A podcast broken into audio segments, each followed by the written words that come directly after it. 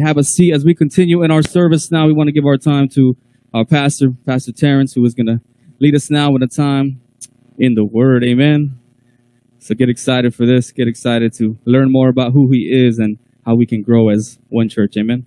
Amen. Good morning, family. Good morning. That was that was pretty good, right? What do you guys think about that? Good morning, family. Good morning. Okay, that's that's that's excellent. Hey, as we were singing uh, Waymaker, I was reminded of myself, uh, literally in my living room, singing Waymaker, um, believing that God would bless my wife and I with a child, and believing that God had spoke to me, and her saying that He would, yet we hadn't saw the fruit of that, and just the times of singing that he's a waymaker. And the last time that I was in my house singing that, worshiping, was when we had began to work to make a nursery because my wife was pregnant. And just singing like, man, that is who you are. He is a waymaker, a miracle worker, a promise keeper. He's the light in the darkness. Our God, that is who he is. And it just reminded me of that as we were worshiping right now. Just the moments of what God has done, the fact that I am even here standing in this space before you is another reminder that God is a miracle worker. He's a promise keeper. That is who he is. And I don't know where you are this morning. I don't know uh, what weights you carry as you're here, but I know that God is a miracle worker. I know that He is a waymaker. And I want to encourage you this morning that our God is able. He is big enough. He is strong enough. He has the power to keep and sustain us and to see us through whatever trials and tribulations might come our way. I don't know what you're facing. This has nothing to do with what I'm talking about this morning. I just want you to see me, to look into your faces, and to say that God's able. Amen? Okay, let's pray and then we'll jump into our time this morning. Father, we are thankful that we get to call you Father. We recognize the price that you paid for us to be able to do so. And for that, we say thank you. God, we thank you that you love us the way you do. And I pray that today, before we part, that everyone here under the sound of my voice, those who are watching online, would embrace the reality of your tremendous love for us. That by the close of this service, we would all embrace the reality that you love us tremendously, unconditionally. And it's your love and your love alone that will satisfy. So help us, Lord, this morning Give us ears to hear and hearts to receive, to understand what you say this morning. And I pray against anything that the enemy would do to keep us from receiving that word. Lord, let your word go forth, and you've promised that it will not return void. So we trust you to do what only you can do. In Jesus' name we pray. Amen. We're going to be in the book of Ephesians this morning. Ephesians chapter 3 is where we're going. And I uh, want to try to pull some things all together.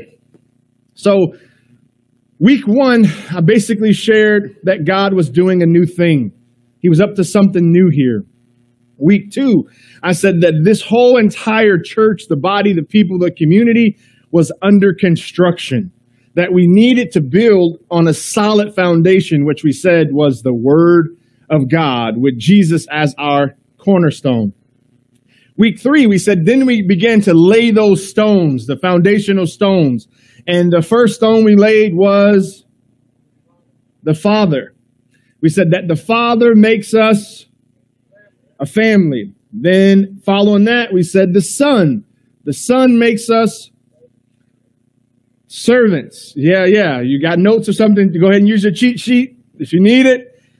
Then after that, we said the Holy Spirit empowers us to be missionaries, to live on mission. And we'll do this. So look, when you hear me talking about this stuff over and over and over again, you'll see why. Until I feel like you've got it down and you're ready to come teach it, I'll just keep talking about it a whole bunch. All right. Then last week, what I did was I said, those three stones are down. The foundation's been laid. But what we need to do is we jumped all the way ahead to say, here's what it's going to look like.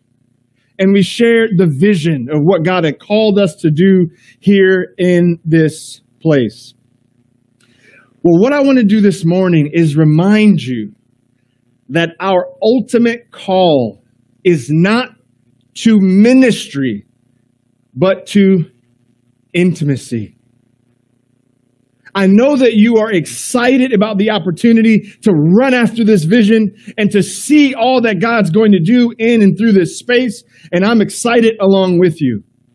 But I want to remind you that our ultimate call in life, no matter who you are what God has called you to, the greatest call on your life is not to some service, not to some project, not to anything that you can produce or do, but to your intimacy with the Lord God Himself.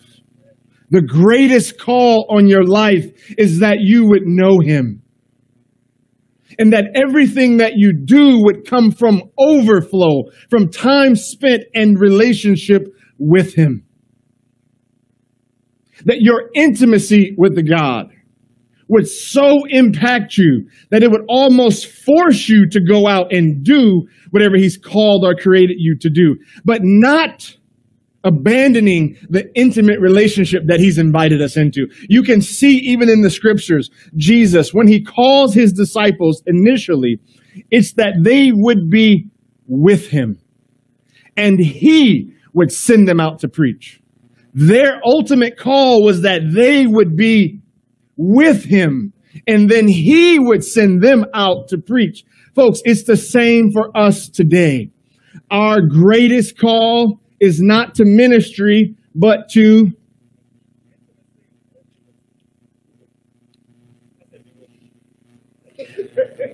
It's okay, we do it again.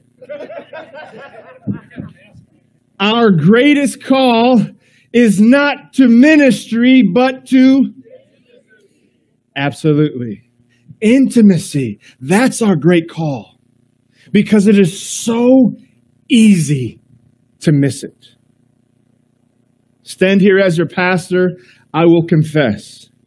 It's so easy to see God at work and to run in that lane and miss Him.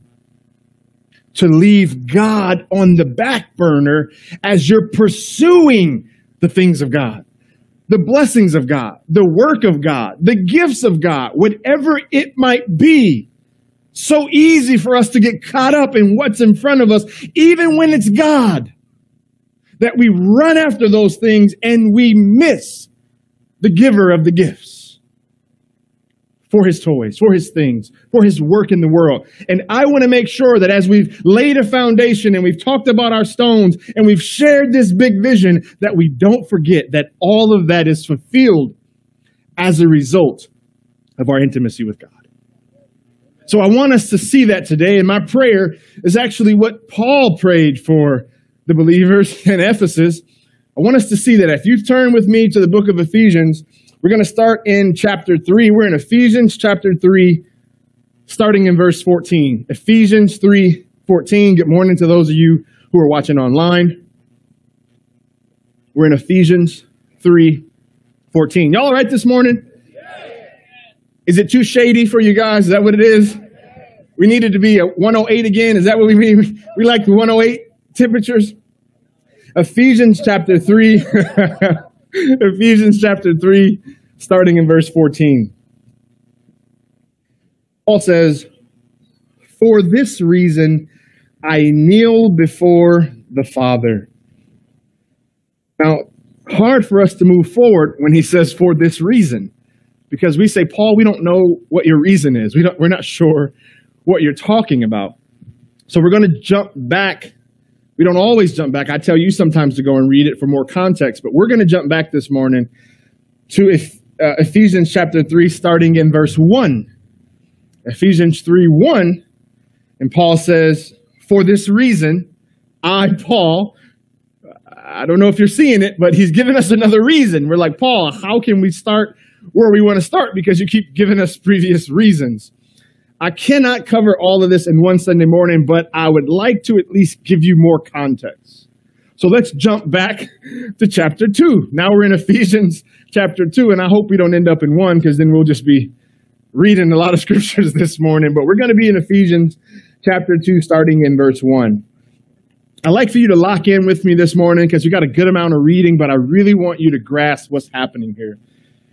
Chapter 2, verse 1 of Ephesians says, As for you, you were dead in your transgressions and sins in which you used to live when you followed the ways of this world and of the ruler of the kingdom of the air, the Spirit who is now at work in those who are disobedient. A mouthful. Soon we will walk through this a little bit uh, more in detail, but I want to catch us up to where we were in 314. But Paul is saying, he's asking a question to the Ephesians like I would ask you. Does anybody remember when they were dead? It's kind of hard, right? It's like a weird, what do you mean when I was dead? I'm alive. He's talking about spiritually. And he's talking to people and he's saying, Do you remember when you were spiritually dead and you were stuck in your transgressions and in your sins, in which you used to live? We used to live that way. Some of us might still do. He says, when you follow the ways of the world. Anybody remember when you followed the ways of the world? Okay, now we're getting somewhere. And he says, when you follow the ways of the world, look, you were following the ruler of the kingdom of the air. There's a king who rules in the air, and he's the spirit who is now at work in the hearts of those who are disobedient. There's people who care nothing about what we're doing this morning. They could absolutely care less. And Paul says, Hey, do you remember when you were there? Remember when you didn't come to church? Remember when you didn't want to hear the word of God? You didn't want anything to do with God? Does anybody remember when they were dead? He's saying to them, Do you remember when you were dead? In fact, you were doing what the world tells you to do. And as you were doing that, you probably didn't know it, but you were being led by a ruler. He is the spirit at work in the hearts of people who refuse to believe. Folks, you have friends and family members who want nothing to do with God. Let me tell you something. The Bible is trying to communicate that there's a spirit that is keeping them in bondage to living like the rest of the world. This is where Paul is starting with them. Verse 3, he says, All of us also lived among them at one time all of us found ourselves at this place at some time, gratifying the cravings of our flesh and following its desires and thoughts. You did whatever your body told you to. Or you might be there now. Well, when your mind's telling you no, but your body, your body's telling you yes. It's in those moments when you give in to what your body's telling you to do over even what your mind might say. He says, like the rest, we were by nature deserving of wrath. He says, by nature, meaning you were born into sin. You had this sinful nature from day one and you were deserving of God's wrath, that God should pour out his anger on you and me. This is the condition that all of us used to live in. Verse 4 says, But, here's the contrast to all of that.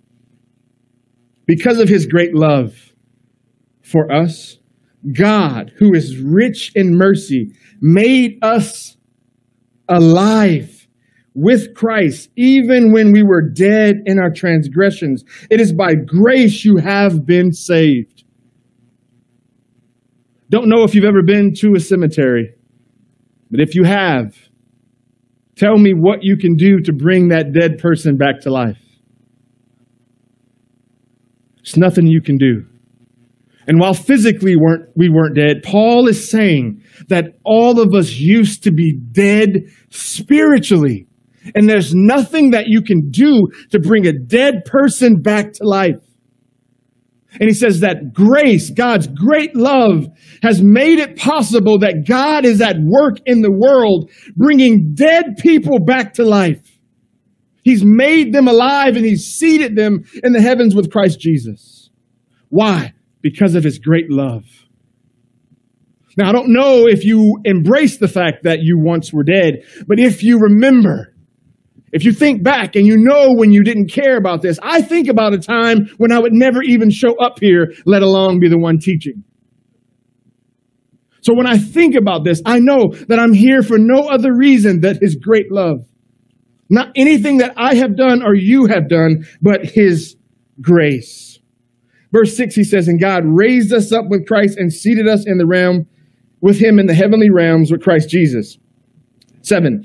In order that in the coming ages he might show the incomparable riches of his grace expressed in his kindness to us in Christ Jesus. God wants to be able to show off a little bit. He wants to be able to point to you and I to show how incredible He is. His grace, His mercy, His love, His kindness, His forgiveness. He wants to be able to show that off eventually, and He's going to point to us to do that. Verse 80 says, For it is by grace you have been saved through faith. And this is not of yourselves, it is a gift of God. You cannot earn salvation, family. There's nothing you can do. You can't be good enough. You can't work hard enough to earn acceptance, forgiveness, love of God. It is a gift that He gives us. Here's why, verse 9 not by work so that no one can boast. No one's going to be able to point to anything that they've ever done to be accepted or received by God. We're just walking through what Paul has been covering so far. Verse 10, he says, For we are God's handiwork created in Christ Jesus to do good works, which God prepared in advance for us to do. God created you, had a purpose, something He wanted you to accomplish. And when He saves you, He puts you back on track to do the work, but it's after the intimate relationship that we're then out to do whatever He's created us to do. Then it's going to get heavy for us. I'm going to blaze through this faster because we will spend a lot of time on this next section. So I'm just going to read through it. He says, Therefore, remember. Remembrance is at the heart of worship. When you think back, when the children of Israel remembered with things like the Passover and other celebrations, they had to look back to be reminded of who God is and what He had done. And the same is true for us. When we take things like communion, what are we doing? We're looking back and being reminded of His body and His blood being broken and shed for us. And Paul here is saying, remember that formerly you were Gentiles by birth and called the uncircumcised by those who call themselves circumcision. He's talking about the Jews and the Gentiles, the two groups that were uh, culturally, historically, whatever you want to call it, divided. He says in verse 12, remember that at that time you were separated from Christ, excluded from citizenship in Israel, and foreigners to the covenants of the promise, without hope and without God in the world. But now in Christ Jesus, you who were once were far away have been brought near by the blood of Christ. He begins to remind them that there are these two groups, Jews and Gentiles, and that these Gentiles were far away, separated, excluded. They were not citizens. They were foreigners. They were aliens. They were separated. They didn't have any hope like the people who were citizens had. Verse 14, he says, For he himself is our peace who has made the two groups one. That's where it gets so heavy. He begins to talk about, we'll spend so much time here in the future. He says, You've made the two groups one and had destroyed the barrier, the dividing wall of hostility, by setting aside in his flesh the law with its commands and regulations. His purpose was to create in himself one new humanity out of the two. What? Can we just let that sink in for a second?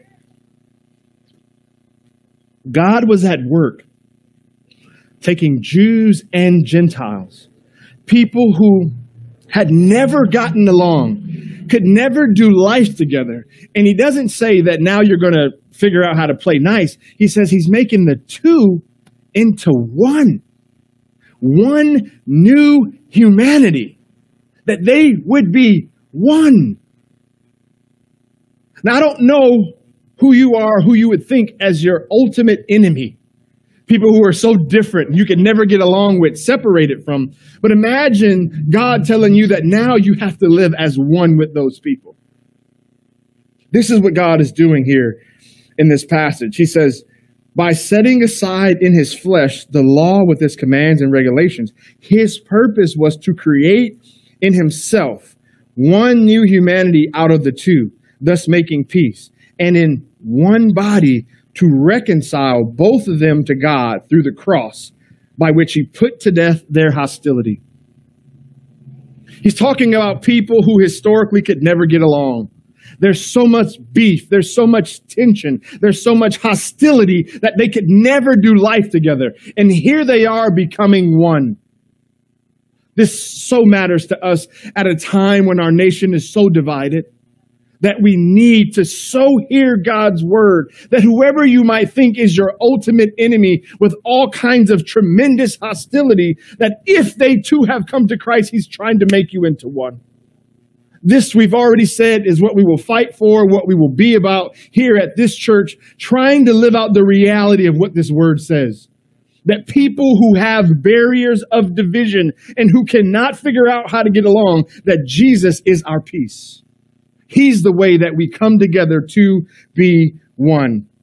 Verse 17, he says, He came and preached peace to you who were far away and peace to those who were near. For through him we both have access to the Father by one Spirit. Consequently, you are no longer foreigners and strangers, but fellow citizens with God's people and also members of his household. Built on the foundation of the apostles and the prophets, which Christ Jesus himself as the chief cornerstone. We've already talked about that. 21. In him, the whole building is joined together and rises to become a holy temple in the Lord. And in him, you too are being built together to become a dwelling in which God lives by his Spirit. Don't have time to teach through all of it, but I hope that you hear what Paul has been saying so far. He's talking to people saying, Hey, I know that you never got along. I know that you never felt like a citizen. You never felt embraced. You never felt like this was your home. You never felt like you can get along with these people. But guess what? Jesus died to make you guys one new humanity through his blood by one spirit to be one body, which creates one temple where God lives by his spirit. This is what Paul has been talking about so far. That's why in verse chapter three, he says, for this reason, I, Paul, the prisoner of Christ Jesus for the sake of you Gentiles. Paul had a special ministry to minister to those Gentiles, those outsiders, those ones who were foreigners and not citizens. God had called him to go after them, to reach them. Verse 2, he says, Surely you have heard about the administration of God's grace that was given to me. He's just saying, Hey, God gave me a special call.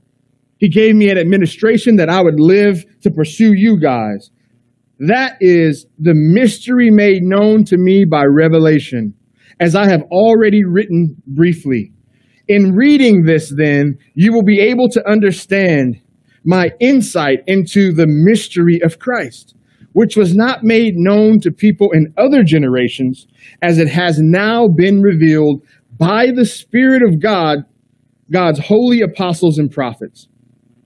Lots of words simply saying, God gave me a special call to go after those outsiders. And it's a mystery what God's up to, and nobody's ever seen it or understood it because God didn't reveal it to people in the past. But He's now revealed it to me, is what Paul is saying, and other apostles and prophets. Verse 6, he says, This mystery is that through the gospel, the Gentiles are heirs together with Israel, members together of one body and shares together in the promise in Christ Jesus. the mystery was not that God would save Gentiles. Understanding the Old Testament, you know that God had already prepared to do that. He actually told Abraham and Israel that they would be a light to the nations and that all the people would see and be drawn back to him. So from the beginning, God had already had a plan to save Gentiles. The mystery was that the Jews never thought they'd have to become together as one. Maybe God will have a separate court and to keep Hispanics and Asians and whites and blacks divided by walls that segregate us. And yes, you can come to the house of God, but do it your way over there. The thought was, we won't be one church. God will save everybody in their own special category. So this tent could be for one group, and this tent could be for another one, and this tent could be for another one. And we can all come together, but stay in your own tent. That was the thought.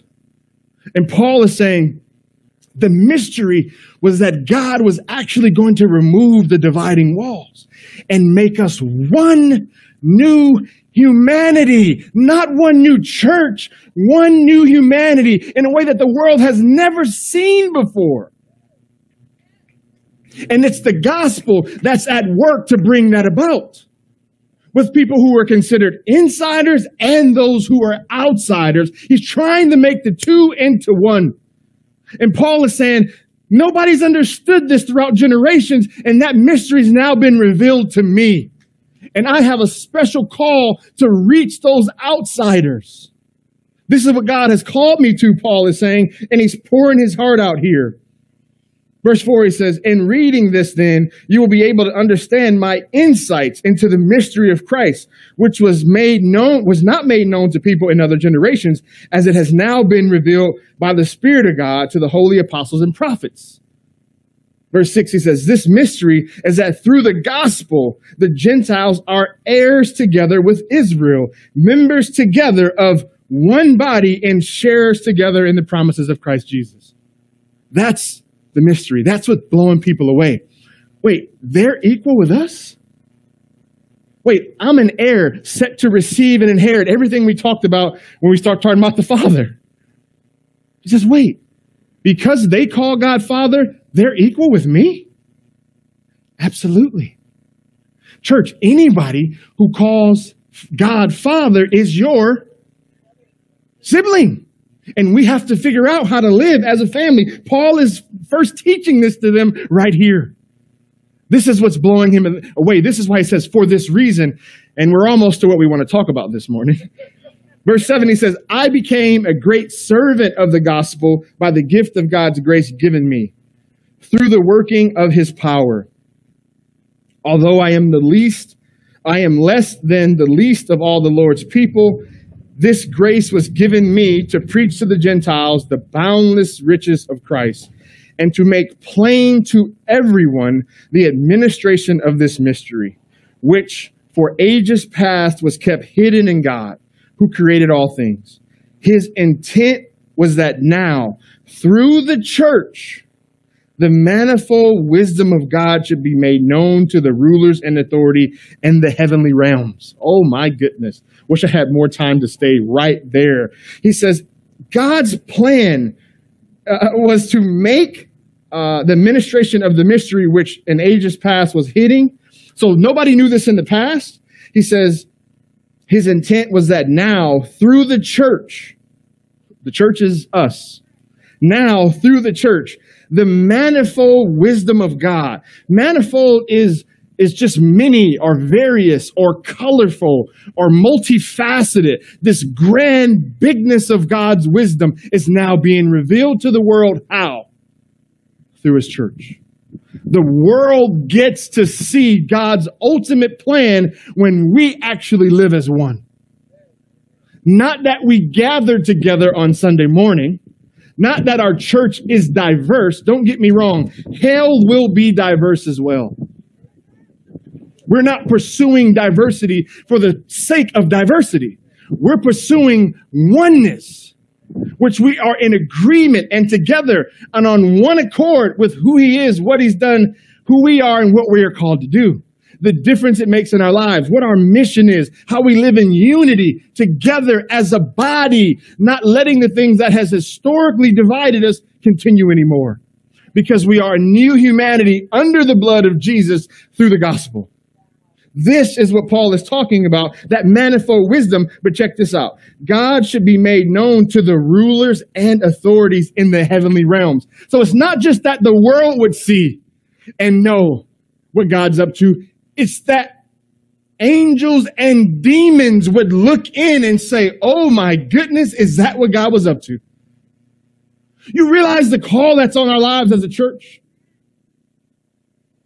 We are displaying God's power, His wisdom, His authority, His love when we actually learn to live as one.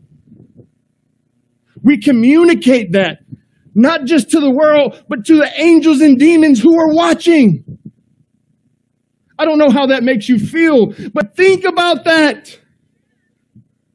There's a reason why churches are as segregated and divided as they are. There is a spiritual warfare going on, and we cannot prove and show what God's up to when we remain divided. Until we learn to come together to be the new humanity, the church will never display the manifold wisdom of God. So the attack on the church is to keep us separated. As long as we do church in our own spaces, the world will never see the manifold wisdom of God. They'll see salvation, they'll understand the gospel, but they won't see the big picture. So God's purposes will not be accomplished until his church comes together to be one. Then and only then will the manifold wisdom of God be displayed, not just to the world, but to the rulers and authorities in the heavenly realms. What an incredible call on us as a church. Doesn't end there. Verse 12, he says, In him and through faith in the Lord, we may approach God with freedom and confidence. I ask you, therefore, not to be discouraged because of my suffering for you, which are your glory. Paul was in prison when he was writing this, and they knew he was suffering for the sake of trying to tell them the gospel. And he said, Don't be concerned about me. Don't worry about my sufferings. This is for your glory. I'm doing this because God has called me to live for this purpose. Because living for God, living out the call, trying to pursue this will be difficult. It will be challenging. Look, I can sit up here and give you all these kumbaya messages that we want. But the reality is, to pull this off will be tremendously difficult. It cost these apostles and prophets that they've been talking about, basically cost them their lives.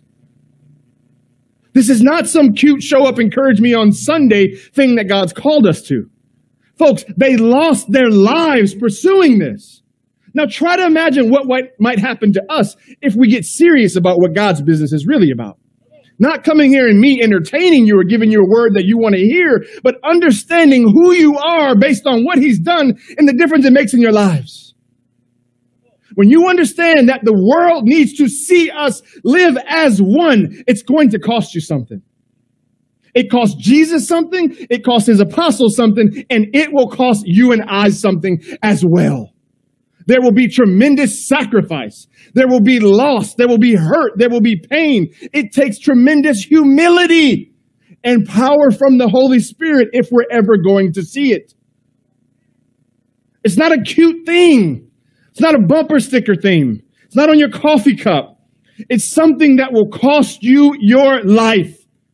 You will lose friends.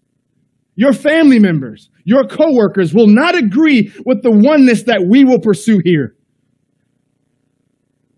You'll no longer fit into those circles. You'll probably get booted out. It will cost you. And this is what Paul is trying to make clear because this is what God is up to in the world through his church. Now, we get to what we want to talk about this morning. Ephesians chapter 3, starting in verse 14, Paul says, For this reason, what's he talking about? Everything that we just covered he says, For this reason, I kneel before the Father. Now, kneeling is not a typical traditional way of praying in this culture.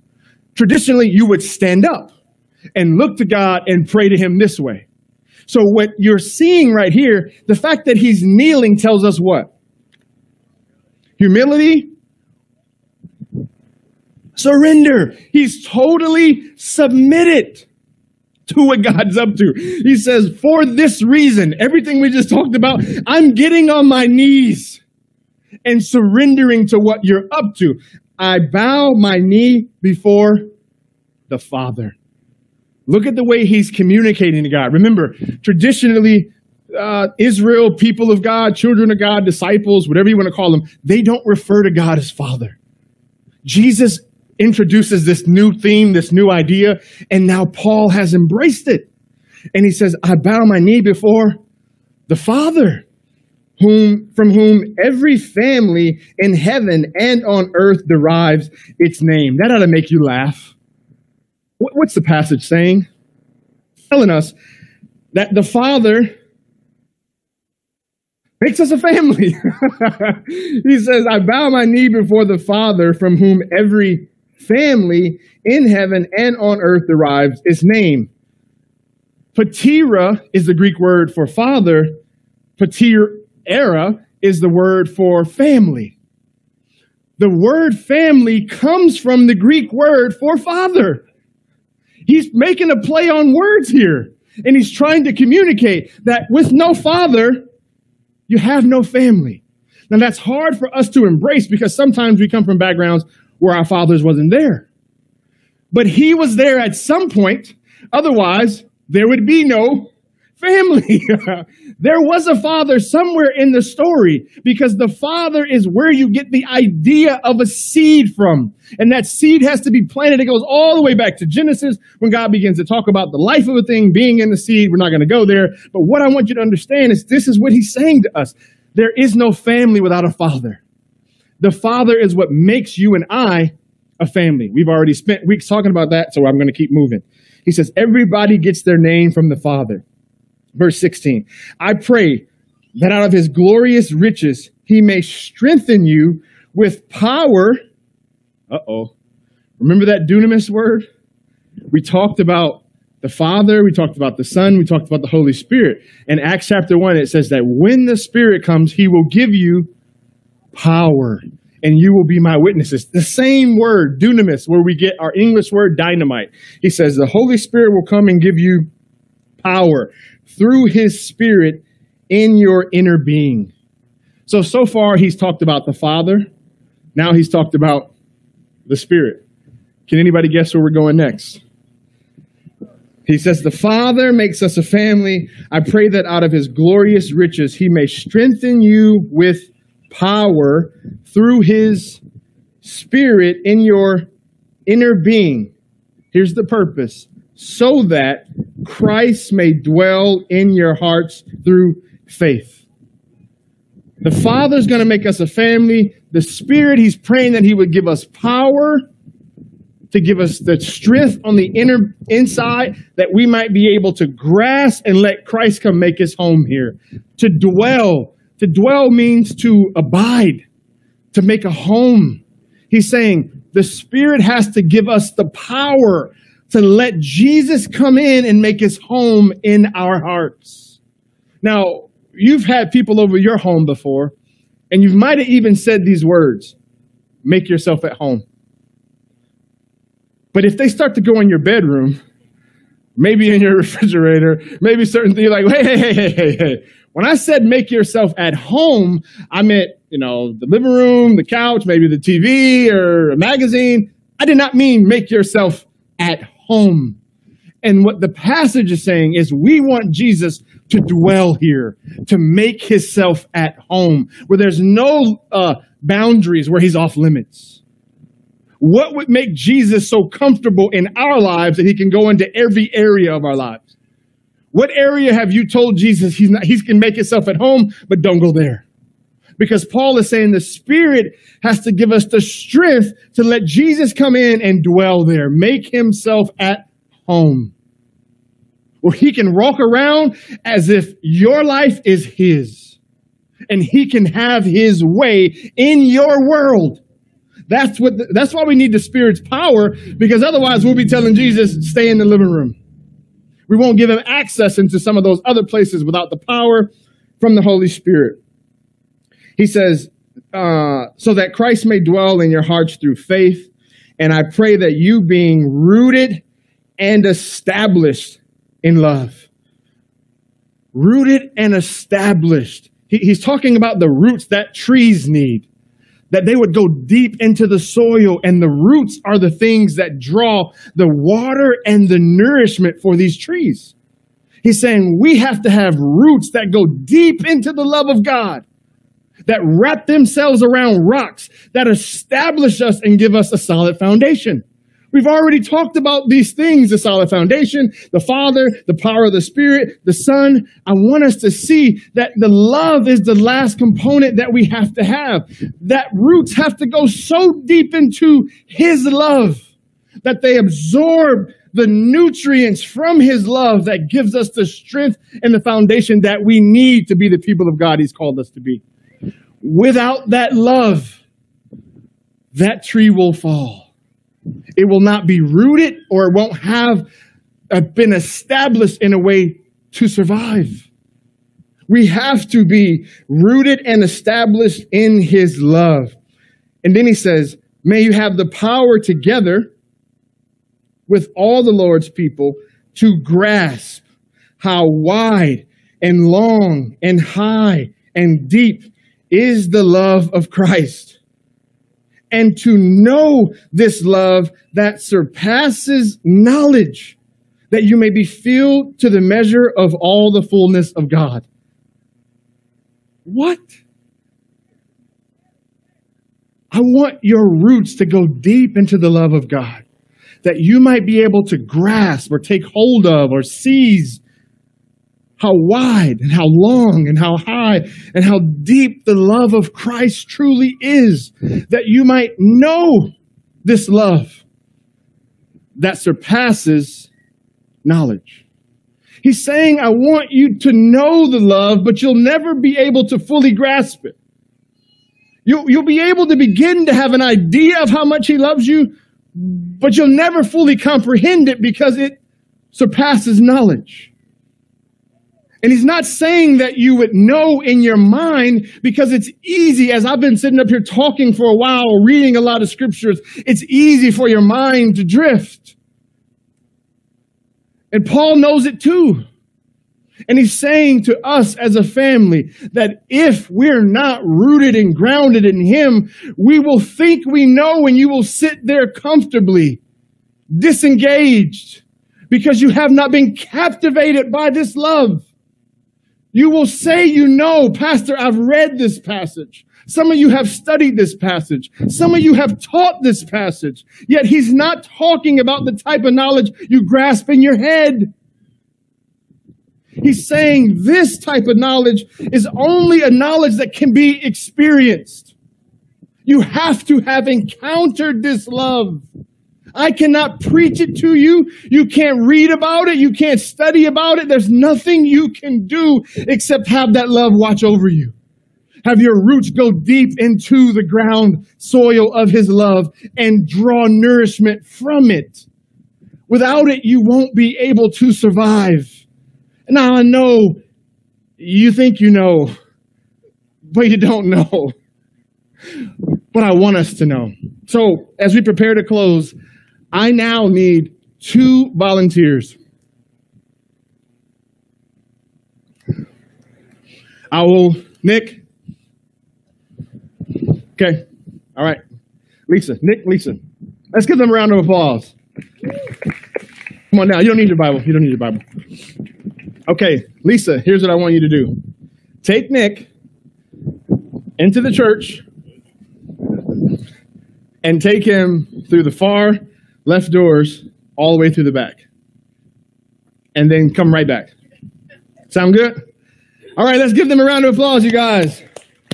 Thank you, thank you, thank you. All right, y'all ready? Let's get to work. All right, don't give it away. Just Okay, we got it. All right, all right. Because the mics are on, he can still hear. So this is what I grew up drinking. Anybody know what I'm making? Ah, yeah. This is um this is like black aid for black folks, you know. Uh oh, that's good. Is that too much? I think that's too much, huh? What do you think? It's good? Okay.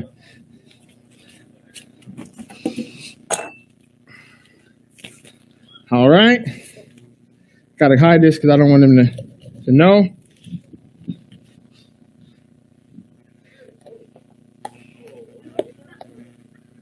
So you thought you knew? No, no, no, no, no. Don't let him come. I said just her. Stop him. Stop him. Stop him. Stop him. You can maybe go a little faster, maybe, you know, like a little urgency.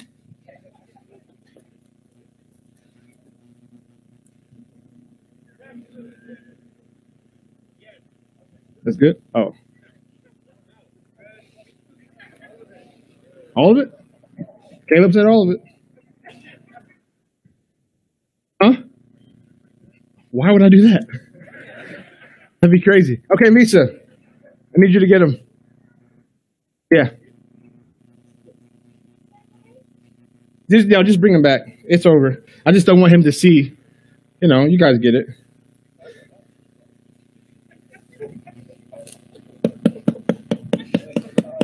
I mean, I don't know what you want me to do. Because, see, he's to think he knows. He's to think he knows just like we all do.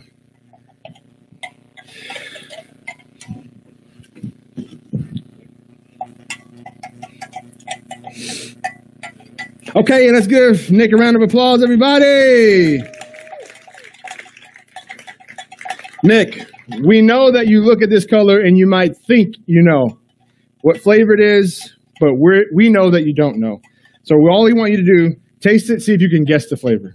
Tell us what you think after, take as many sips, drinks, whatever you want. But we want to see if you can figure out what flavor this is. Sound good? Should I be concerned with drinking Kool-Aid at a mass gathering? Uh, you can be.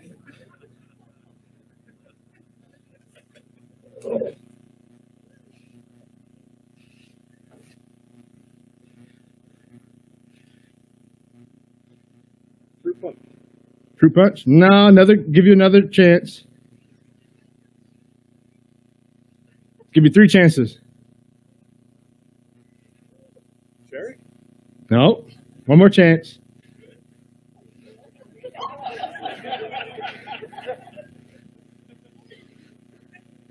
It's Kool-Aid that's a little sugary. All right, all right. Let's give him a round of applause. Thank you. You're done. You can enjoy your drink. Family, here's what I want you to know. You can come to church every Sunday and sit and listen and watch and think you know. But until you experience for yourself, you have no idea. This was filled with sugar. But you looked and you listened and you thought you knew. And the Bible is saying that's the error. It's talking about a knowledge that you do not gain through your eyes or ears or knowledge. It is one that can only come through experience. The Bible here tells us that may you have the power together with all the Lord's holy people, not just Nick. Everybody he wants to grasp this. How wide, how long, how high, how deep the love of Christ is, and to know the love that surpasses knowledge. It surpasses knowledge. It's the Greek word gnosko. But you don't care about that, but here's why you need to know. Because there's two words. And one means the knowledge that you obtain by sitting there watching and you think you know. And one can only be gathered by experience. You see, in our body, Nick is the only one who actually knew what this tastes like. And the Bible tells us that we are to taste and see that the Lord is good about his love and his kindness and his mercy. And it's not something that you sit and watch and think you understand. It's not something you gain in Bible study. It's something that you have to experience. In the same way that we could all say, we know our President Trump. And the truth is, most of us have never met him. We do the same with Jesus. Yes, I know him. I know all about his love. I grew up in Sunday school. I went to seminary. I XYZ. Yes, that's a different type of knowledge. He wants us to have the knowledge that surpasses knowledge, the one that only comes from experience. And if you have not had your roots go deep down into the soil of his love, you have no idea what flavor this is. You have no idea what it tastes like. He wants us to understand how wide, how long, how high, how deep his love really is, though we'll never truly be able to understand it. He's inviting us, family, to go from head knowledge to an experience. Paul gets on his knees and he prays. He sees that God in the gospel is making two into one. He's able to see that the church is going to display the manifold wisdom. He knows that we are going to have a vision and all this stuff that we want to do. But if we have not been rooted and grounded in his love through experience, we will not be able to survive. You have got to taste and see for yourselves. You have got to taste and see for yourselves. That's why, like Paul, I, I invite our worship team. That's why, like Paul, as I begin to think back and I remember who I was and where I was and what I used to do. It was so far removed from anything that you would experience here. Here's what happened I encountered the love of God, and it has changed my life from the inside out. I have had a taste of his goodness, of his love, of his mercy, of his kindness, of his forgiveness. And I, like Paul, have decided to give my life to this because that's what it's called me to. I am inviting you to join me. But if you have not encountered that type of love, you will not make it. So I invite you this morning, if you are here and you have never truly experienced the love of God, if you are on this stage and you have been leading worship your whole life, Moses, don't to point you out, but everybody, it is easy to be in ministry. I have led pastors to Christ. It doesn't matter what you know if you have not experienced it. So if you are up here or if you are down there and you know you've maybe you've been in church, but you've never encountered that type of love, today is your day. Because you've been continuing to come or serve simply because you want to know it. You want to experience it. I want to invite you, give you an opportunity to stand right now where you are. If you know you've never experienced the overwhelming love of God in your life that melts your heart, today is your day. You don't have to stand. Standing's not going to do it. If that's you, would you tell God right now, wherever you are, that you want to know that love? Bible tells us for God so loved the world that he gave his son. That if anybody here would believe that message, you're invited in to taste and see for yourself. Not religion, not pretending, not performing, a true relationship with the King of Kings and the Lord of Lords, your Creator, your Savior. That's what I'm inviting you to this morning. If you know this is going to be your home as a church, then Nadine is over here. You can just see her after service, sign up. I'll contact you as we prepare to start our first membership class. See her and we'll go from there. But today is really about those of you who haven't encountered his love. I know there are many of you out there just going through the motions, but never truly tasting for yourself, thinking you know from the seats, but never encountering. Any day, any time, any moment you're ready, just let him know. And he'll be there to welcome you in. Amen.